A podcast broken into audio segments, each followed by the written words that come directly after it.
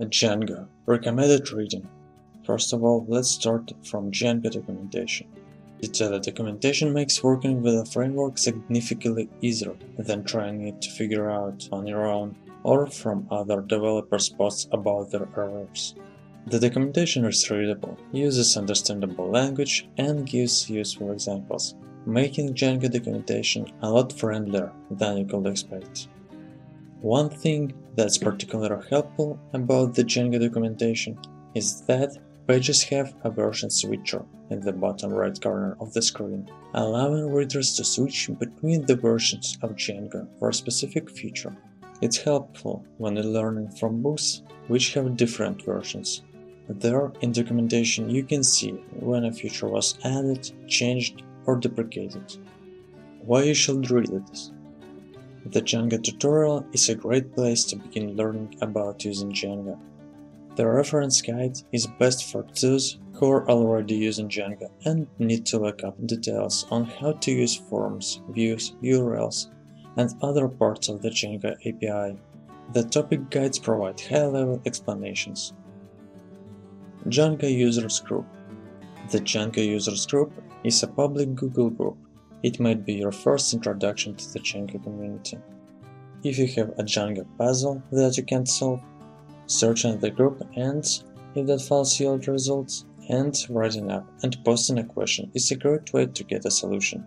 Almost always, it is not even necessary to post, since the act of writing the question in a way others can understand sometimes make the answer clearer. Reading various posts in the group is also a way to see the issues that trip up newcomers, and trying to solve questions by others also provides helpful learning opportunities. High Performance Django Authors Peter Baumgartner and Yann Malet. High Performance Django proclaims to give you a repeatable blueprint for building and deploying fast, scalable Django sites Making Django perform at scale means keeping the weight of Django itself. The book taught you about making effective use of the high-performance technologies that make up the rest of the stack to respond to browser requests as early and quickly as possible. It taught you there's more to building web apps with Django than just Django. And it opened the door to thinking and learning about many other features of the web app deployment landscape. This book is ideal for anyone who's beginning a career in web app development. It's especially helpful for those with a different background, whether it's front-end development or something further afield like computational linguistics. It's easy to lose sight of the forest for the trees as a new web developer, and this book manages to provide you with a feel for the big picture in a surprisingly small number of pages. Mozilla Developer Network Web Docs MDN MDN are a popular resource when it comes to nearly and general web development topic. It's authored by multiple contributors, and you can be an author too. You can visit this site when you're struggling with a piece of code. The MDN provides excellent documentation on every basic front-end technology, including HTML, CSS, and JavaScript, among others. Since Mozilla is at the forefront to create the specification for those tools, you can trust that the documentation is authoritative.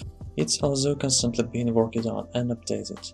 So you know you're not getting documentation on technology that has been deprecated. Finally, and most importantly, the documentation is good. They cover the basic syntax and always include common usage examples, so that it's clear how to use the tool.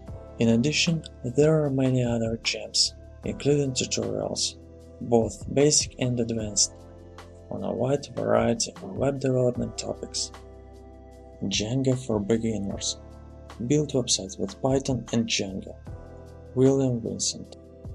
This is a step-by-step guide to building web application with Python and Django, third version. People are saying that this is almost like official documentation, but a bit easier. So you can start with this one.